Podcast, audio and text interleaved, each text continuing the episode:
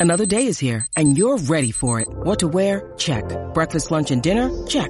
Planning for what's next and how to save for it? That's where Bank of America can help. For your financial to-dos, Bank of America has experts ready to help get you closer to your goals. Get started at one of our local financial centers or 24-7 in our mobile banking app.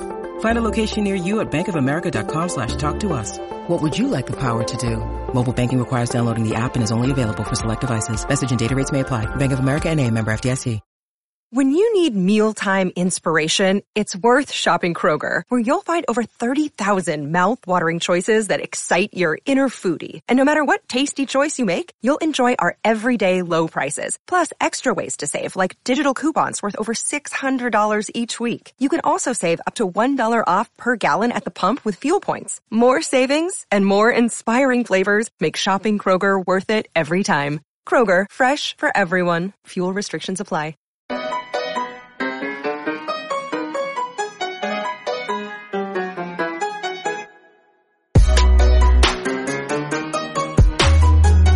Welcome back to Poke the Bear, episode 7, presented by BetUS. I'm host Evan Marinofsky alongside Connor Ryan of Boston Sports Journal. Connor, how we doing? I'm doing swell, Evan. How you doing? Doing very well. Uh, Spokesy on Twitter uh, Tuesday morning pointed out that we're always in podcasts together. We're always recording, and I think he's right. I mean, I, we we spend all of our day on Zoom, pretty much recording podcasts for for you, the listeners. Exactly. I mean, it just shows how dedicated we are that you know, we're spending every waking moment of this off season that we don't know when it's going to end, just uh, sending out this great content for you guys. So it just continues, just continues. We have no idea. It's never, we it's ta- never ending. We were talking before we started recording what the content's going to be like in you know October, November. Uh, you know, when one thing we'll talk about in this podcast in this episode is Gary Bettman's comments on when the season could resume or when the season could start.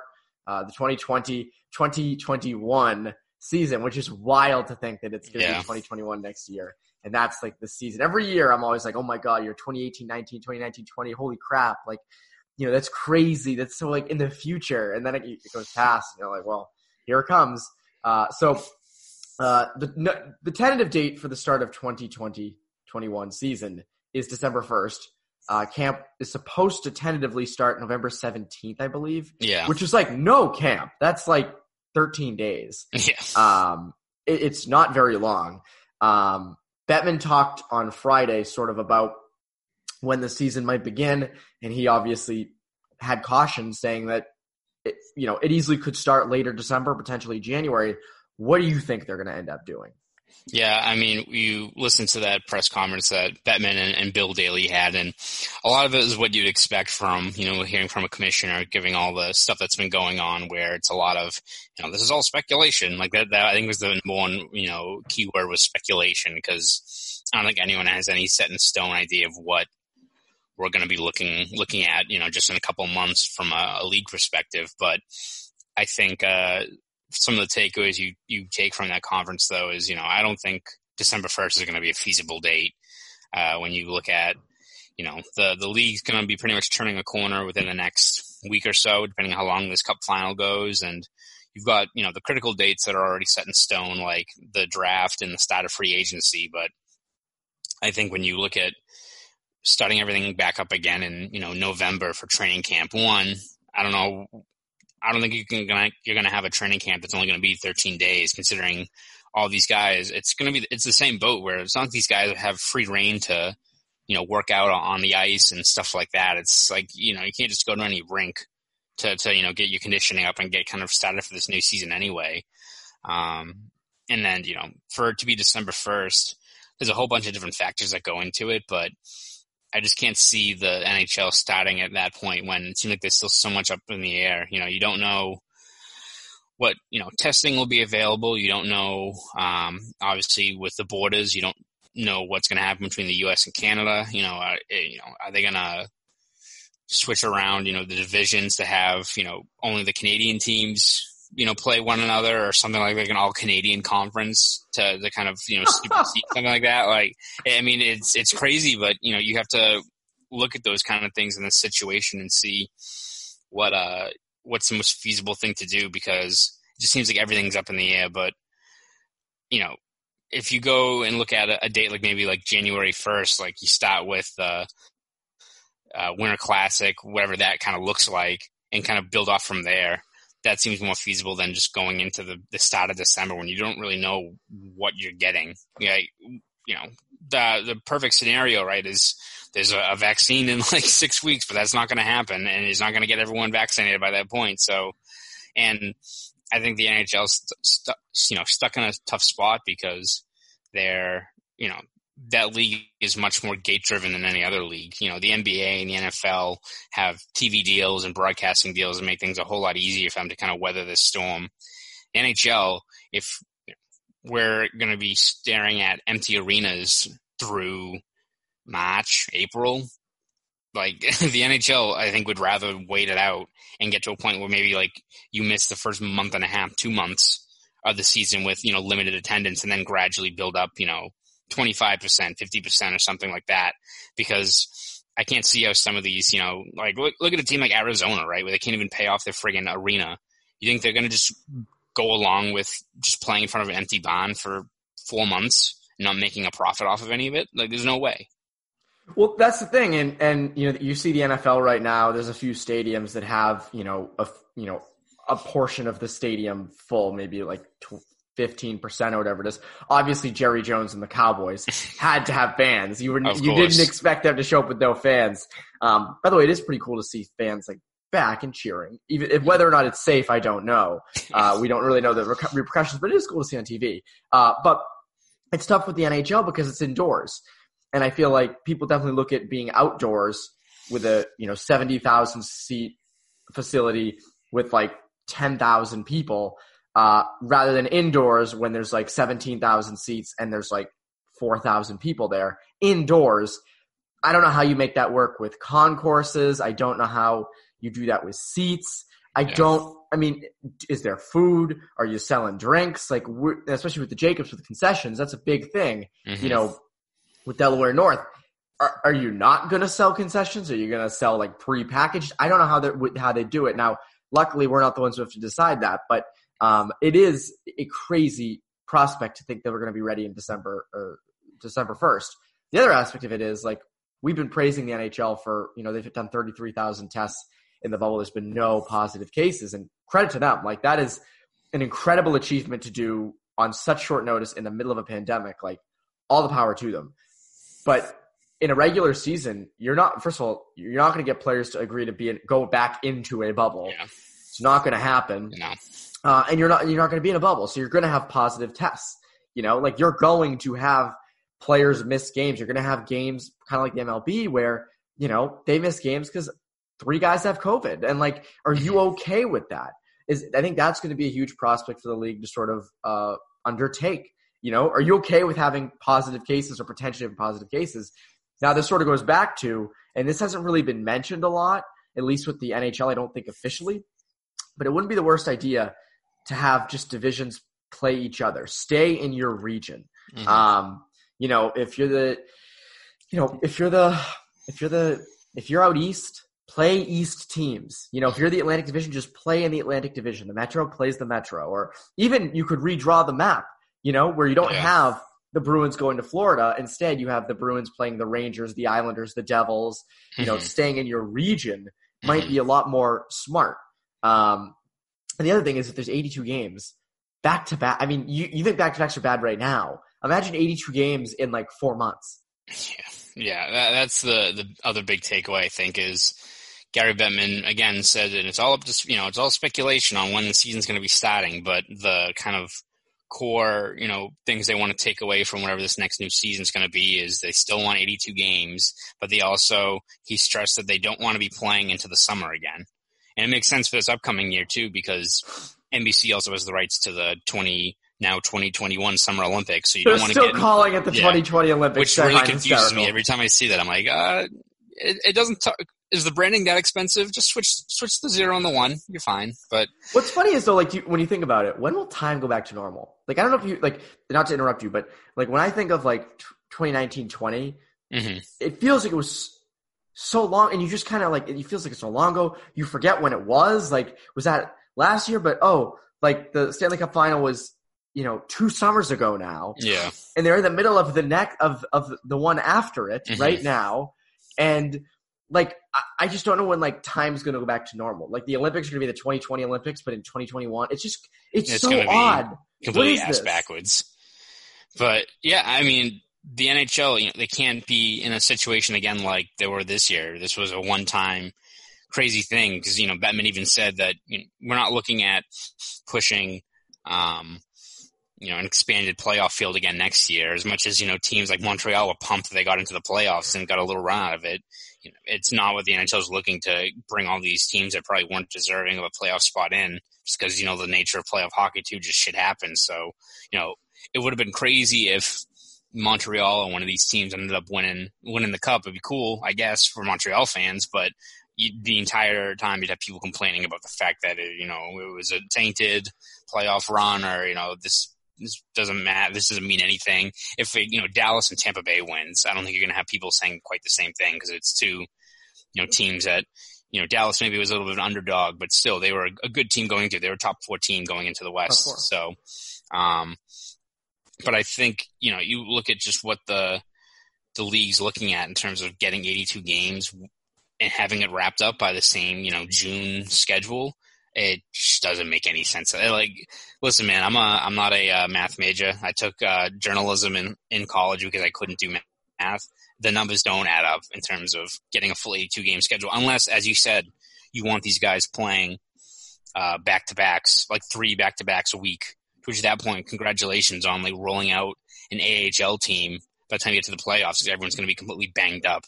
You could do like the MLB and just have a game every night, and you can just yes. keep playing and playing and playing, and like you'll see AHL guys playing against you know like in the in the middle of the season because they want to. It's like a rest day for Patrice Bergeron. It'll be it'll be the MLB. They'll just you know roll out guys. They'll have like three game sets against like the Maple Leafs, and they'll beat the hell out of each other. But I mean that's essentially what it would be. You have to you, you the NHL absolutely has to, res- you know, understand that if they don't want to play into the summer, which I agree, I think summer hockey is weird as shit. I don't want that to yeah. keep happening. Um, but if they'd like the season wrapped up by June and they don't know if it's going to start December 1st, they think it's going to start in January, could start after, they're going to have to go to a 40 game schedule or 46 or whatever the number is, but go, cut the 82 games in half. Because if you're going to have a shortened training camp and you're going to have a shortened season or, or shortened amount of time to complete a season, why keep the same amount of games. Just do 46. Not every team will play every team. Whatever. Fine. And again, stay in your regions. I don't know why that's like a, a horrible thing. I, am sorry. I don't need to see the Bruins play the Minnesota Wild. I don't need to see the, the Winnipeg Jets play the Anaheim Ducks. I, I don't. Yeah. It, it's not on my list of things I need to do in 2021. There's a lot of other things I need to do uh, next year.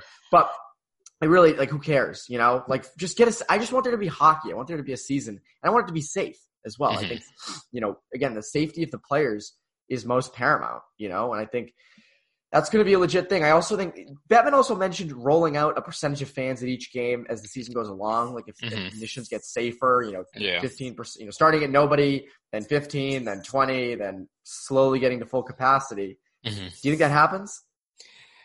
You know, I think that's probably the optimistic look at it. And it, it would make sense. It, it all depends on just what the testing protocols and all these things are. Because, you know, if you told me back in May or June when maybe the NHL was first starting at, you know, bringing this league back, I was hopeful they were going to get this season done, but I also was like, there's no way they can test all these guys or anything like that. And they made it work.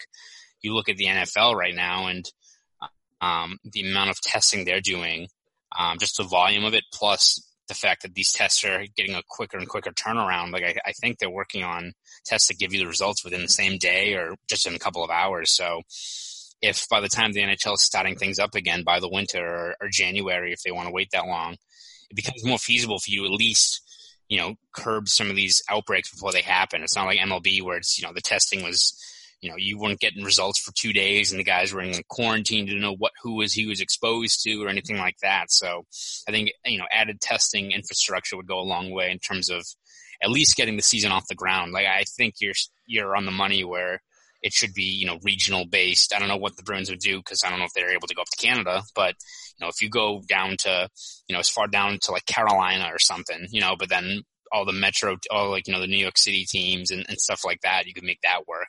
So there's a couple different ways they can go with it, and I think you could kind of the NHL's mo, and you know Bettman said that they caught a little bit of flack when they were doing the planning process because, you know, they announced they wanted to come back. They were going to have two bubbles, but they didn't announce what the host cities were going to be for months. And everyone's like, all right, when are you going to say it, man? When are you going to say it? And they're like, oh, we're just going to wait.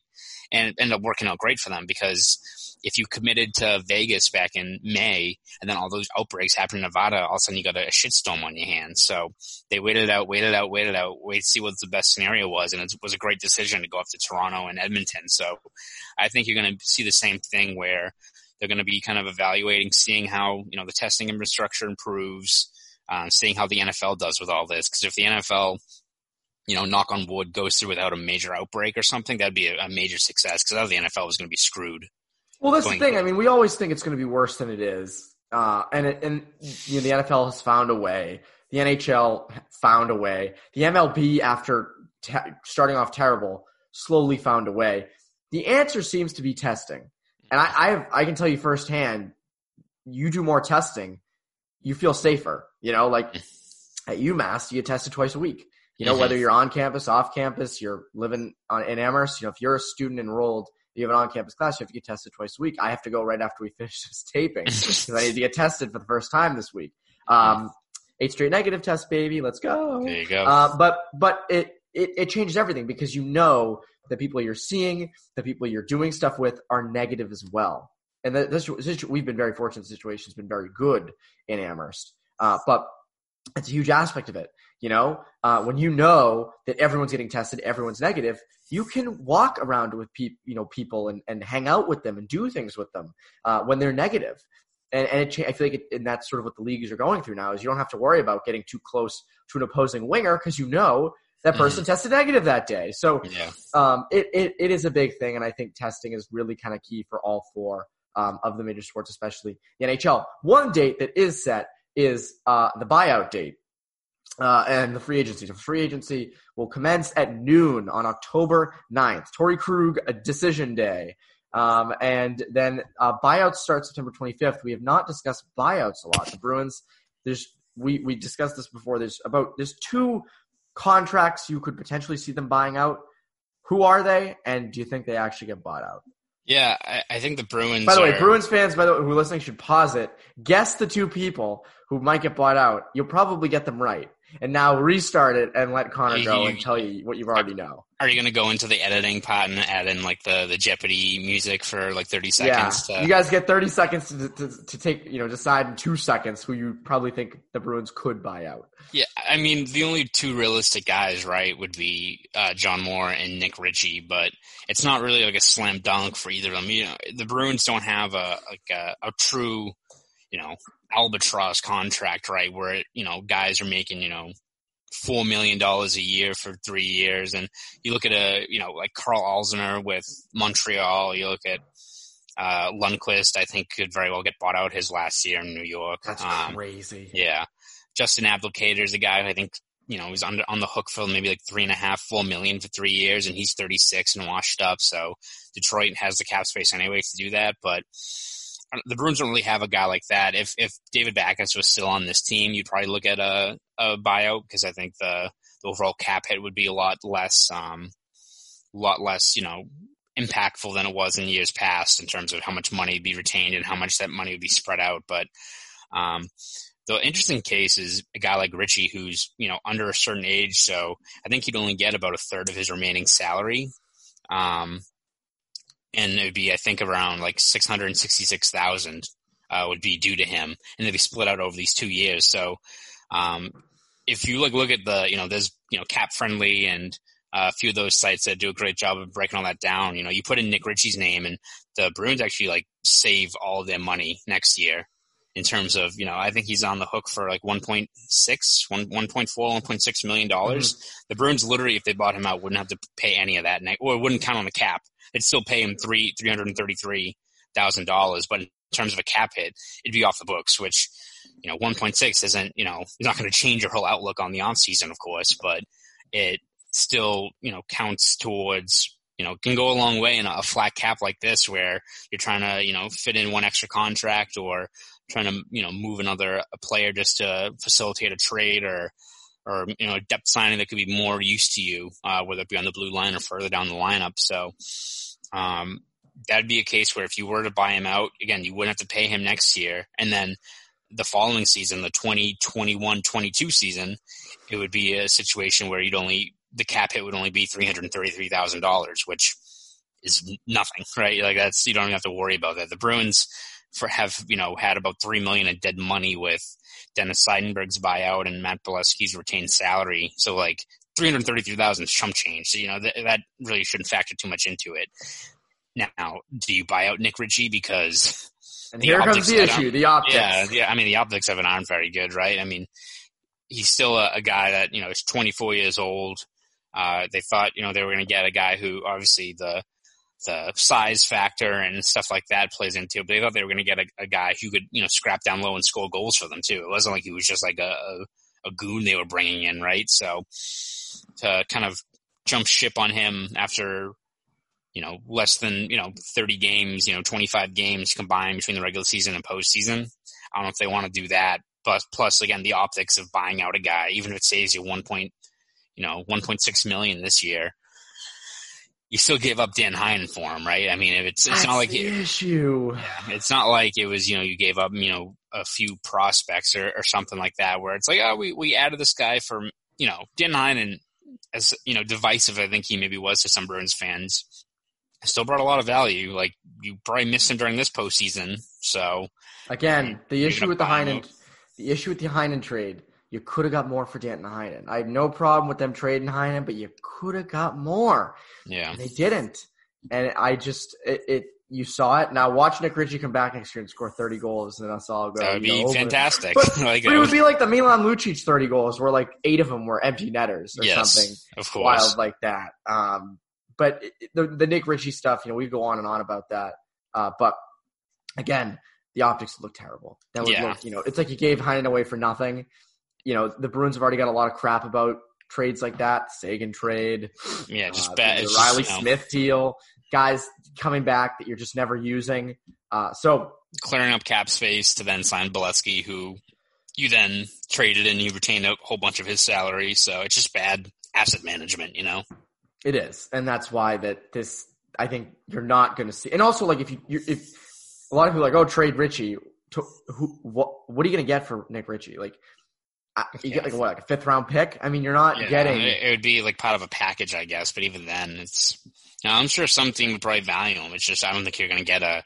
If you're just going to do like a one for one trade or something like that, you know, you're not going to get a return, Also, in- a crazy in, return in him. Uh, fair, I'll say this, in fairness to Nick Ritchie, you know, obviously he didn't have a lot of time to get acclimated to the Bruins. Not everyone had, not everyone can get acclimated in two seconds.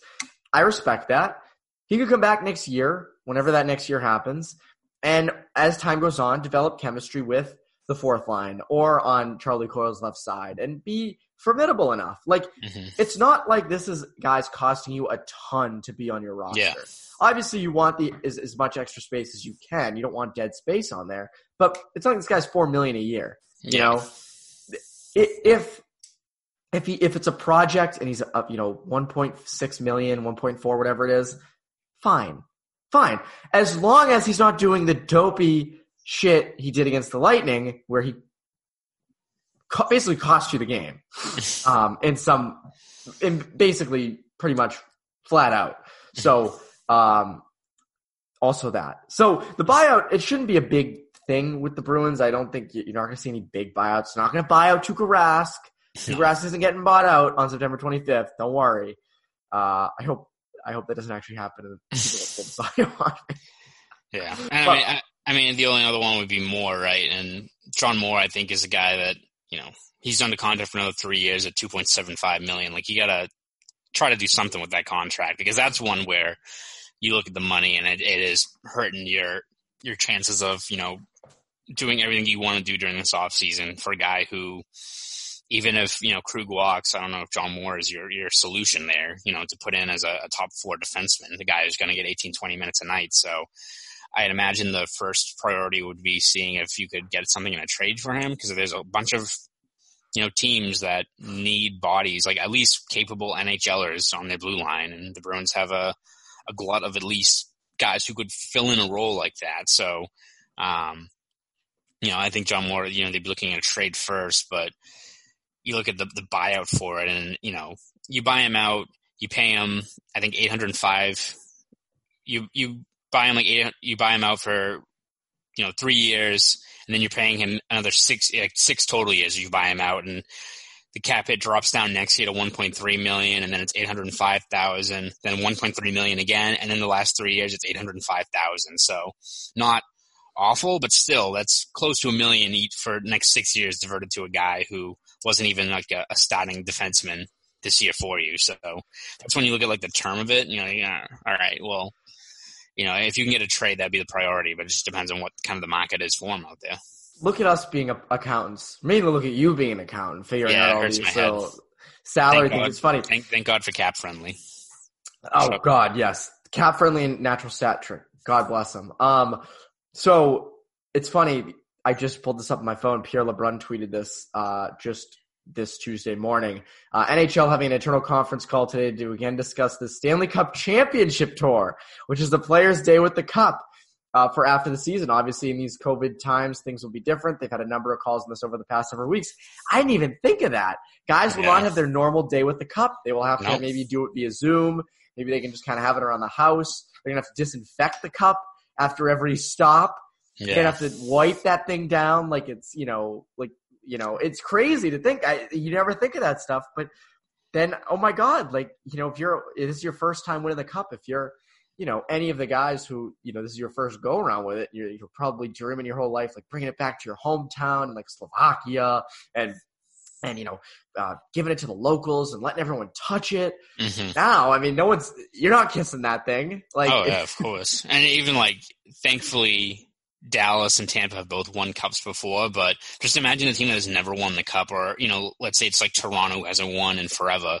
And some of the cool parts of it too is, especially you know, in the first month or two after you win the cup is that you, that cup shows up at every single friggin' bar in the city. Like I remember oh, yeah. when the Bruins won, like they were every like they were in Southie a couple of times. Like it was like it wasn't even like a big deal by the end of it. It's like oh, it's here again. Like shit. All right, well, it's gonna be packed there. We'll go to the other bar because we've already seen it like eight times. But that's a cool part about it too is that it's just kind of you find it kind of everywhere within the city over the first month or so. And you know, Dallas, and it's not like Dallas and Tampa are exactly hockey hotbeds, so it's not like this period of mourning. But if it was like Toronto and like you know they can't celebrate the cup, hilarious. It, it, would it would be the most Toronto thing ever. But like for them, that would straight up suck if, if it was a situation oh, bad. Thanks. But, so it it would be it's gonna be very interesting to see what they do because yeah, it's not gonna be the full uh the the full pomp and circumstance you usually see from you know a team winning the cup in terms of all the tradition and the the revelry. I don't think you're going to see someone at Foxwoods racking up uh, a whole bunch of bills like the Bruins did back in 2011. Yeah. So speaking of betting on when the future comes, when we get you know when we can have these Stanley Cup final parades, uh, Connor, why don't you tell listeners about BetUS? Listen up, sports betters. This is Connor Ryan here to tell you about my favorite sports book, and that's BetUS. Football, basketball, and baseball are all back, and that means it's time to get down your bets. I only endorse one sports book, and that is BetUS.com. Why do you ask? It's because BetUS is the pioneer in online betting with more than 25 years in the business. You need a sportsbook with integrity and longevity. You need to know that you're going to get paid. You need a sportsbook that offers everything, including live betting, MMA, golf, horses, esports, entertainment, and all kinds of crazy prop bets and futures. No one in the industry gives bigger bonuses than BetUS. So go to betus.com right now and fill out your information. It only takes a minute. When you get to the How Did You Hear About Us box, type in Boston Sports Journal. You can get up to 150% in bonuses on your first deposit. No one beats that. I bet at BetUS, and so should you. So join BetUS today, and don't forget, type in Boston Sports Journal to get up to 150% bonus on your first deposit. That's betus.com. BetUS.com. Go there now. Uh, so before we wrap this up, uh, the NHL awards were Monday night. Uh, and nothing out of the ordinary. I mean, Cale Makar won Calder. I was totally in on that, obviously. Oh, shocking. Shocking. I no bias there at all. Um, but the Vezina, obviously, Connor Hellebuyck. Uh, we both, you know, you've said it multiple times. I kind of forgot when when the Vezina first got announced, or when the season first ended. I kind of forgot uh, about all the, the goodness uh, uh, that the Jets don't have on defense. Mm. And I was like, oh, Tuukka Rask, top of the stats for most of you know advanced and uh, and regular stats. Oh, give it to him. And then you kind of look at it and go, wait a second, Connor Hellebuyck actually really deserves that award. Yeah, so the- very very rightfully so won it. I'm Mhm. glad the rest of the league saw that because um, I was kind of scared there for a little bit that people were just going to go off stats. Uh, but uh, I think Rask got was it 10 first place votes? Yeah, it was actually it was it was actually closer than I thought it was going to be. Um, 'cause I, I mean, Paul Connor Hellebuyck had a friggin' AHL defense around him, so I mean that guy was hung up to dry multiple times. So he was definitely deserving of that. But I think it was closer than I expected. You know, it wasn't like a, a runaway like you saw a few of these other votes. Yeah, so Rask got 10 first place votes, and then he came in second because he had 15. Uh, Mhm. Charlie McAvoy got some votes uh, in fourth and fifth place for the Norris. Hmm Uh, very small amount, but still, he, I think he came in 10th overall. So that's something. I mean, you put him top 10 defenseman in the NHL, maybe.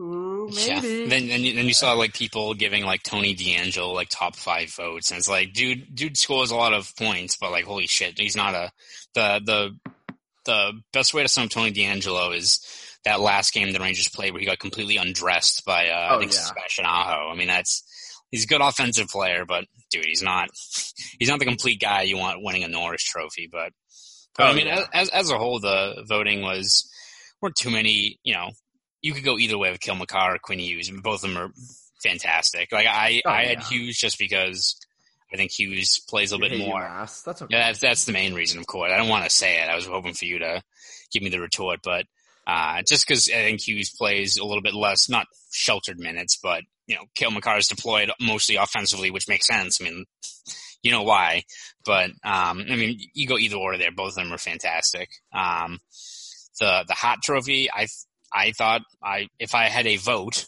I would have gone with Artemi Panarin, but I would have as well. yeah, uh, just his five on five numbers were bananas for a team like that. It wasn't like he was even like playing with Zibanejad and like these big guns. Like he was, was like Strome and a few of these other guys of the I'd guys. it was, it was Strome down the middle. yeah. So, um, I mean, he talk about like a, a free agent signing actually working out. You can't go wrong Go figure. I didn't know those it's happened. crazy. Yeah. Well, the, the other thing was Bruins actually did well in the first and second team All Stars. First team All Star was David Pastrnak. I think as expected. I think we that was not a surprise Yeah. to anybody. Yeah. Um, and then Rask and Marchand were on the second team. Uh, Yeah. So Rask, I, I expected. Marchand, I was a little bit surprised. I agreed, but I kind of forgot uh, Mhm. just how good he was this year statistically uh, among the rest of the league. And he was good enough to get on the second team. So uh, all well deserved. No surprises. I didn't see anybody that was like, "What the hell?" Like that's that's bull. Uh, it was it was very expected. It was very good. Um, weird Except for, the guy, except for the guy who gave uh, Jarry, the Penguins goalie, like a, a top five vote for the Hart. I was like, dude, what the? Oh, I didn't even see that. Are you Yeah. serious? I was like, dude, come on. That's the stuff Some of those- like, some- those some of those things that- votes. It's like someone voted for when I was looking at the Selke vote. Someone gave Marchand a first place for the Selke. It's like, dude, he Yep. wasn't like. It's not even like a, a thing where you know you shouldn't go into that voting going with the narrative, right? But there's a, a set group that you know is going to be in the top five, right? Where it's going to be Bergeron, Couturier, Sorelli had a big jump this year, so he was everyone. People were talking about him. Mark Stone, like Marchand's a great two way player, but like to make him first place, it's like. Uh, well, there's also like people give like Noel Acciari a third place vote, which like Noel Acciari shout, got one. shout, shout out to Noel Acciari. I mean, he's having a great little time down in Florida, but come on, guys, what are we, what are it's we doing gotta be. It's gotta be for attention. I know that sounds like really pessimistic, but it's gotta be for some attention. Like, oh, I voted for Brad Marchand for first place. Look at me, I stand. It's like the guy who shows up to school in high school with like a droid or like not an iPhone, just wants to be different. Like I remember I had that first, face. the, I had that face got freshman year. Yes, like I had the, that phase freshman year of high school where like I wanted to get a Samsung Galaxy. I was like, I'm Mhm. gonna be the kid who has the Galaxy, and I didn't, thank God, because my friends were like, "We're not gonna text you if, if it pops up green." There's nothing more annoying than green text. Yes. Uh, but that's kind of the way it is, getting that attention. I'd like to think someday if I ever get the chance to have a vote, I'm not going to do that. I'm going to vote for for for how I the I tell you what I see. That's what I. That's Yeah. What I do. That's the thing is like that would be their argument. It's like, oh, I'm telling you what I see. It's like, all right, well, you got a shitty, you, got, you have a shitty case thing. Need some contacts there, yeah, guy. yeah, Uh, exactly. But at any rate, uh, that has been uh, episode seven of Poke the Bear. Uh, Conor, is there anything you would like to uh, tell the, the listeners that you are working on right now? Yeah, we're uh, still breaking down some of the, the next wave of Bruins players that we think can impact this team in 2020 21, maybe just the 2021 season at this point. It might just stop there and end there. Um, so we'll be looking at Jack Studnicka. I think we'll have a story out, uh, you know, today, and we'll be looking at a few other of these younger players that can impact the team. For as much as the, uh, you know, we, are going to focus this offseason on trades and free agents. You know, they still have a couple of these younger players that can make a pretty big impact next year if all goes well. So, taking a deep dive at that and Again, we'll have plenty of stuff pretty much every single day on the site at bostonsportsjournal.com. So subscribe there. You can follow me on Twitter at Conor Ryan underscore 93. Do all that. And uh, for Conor Ryan, I'm Evan Marinofsky. Have a great rest of your day.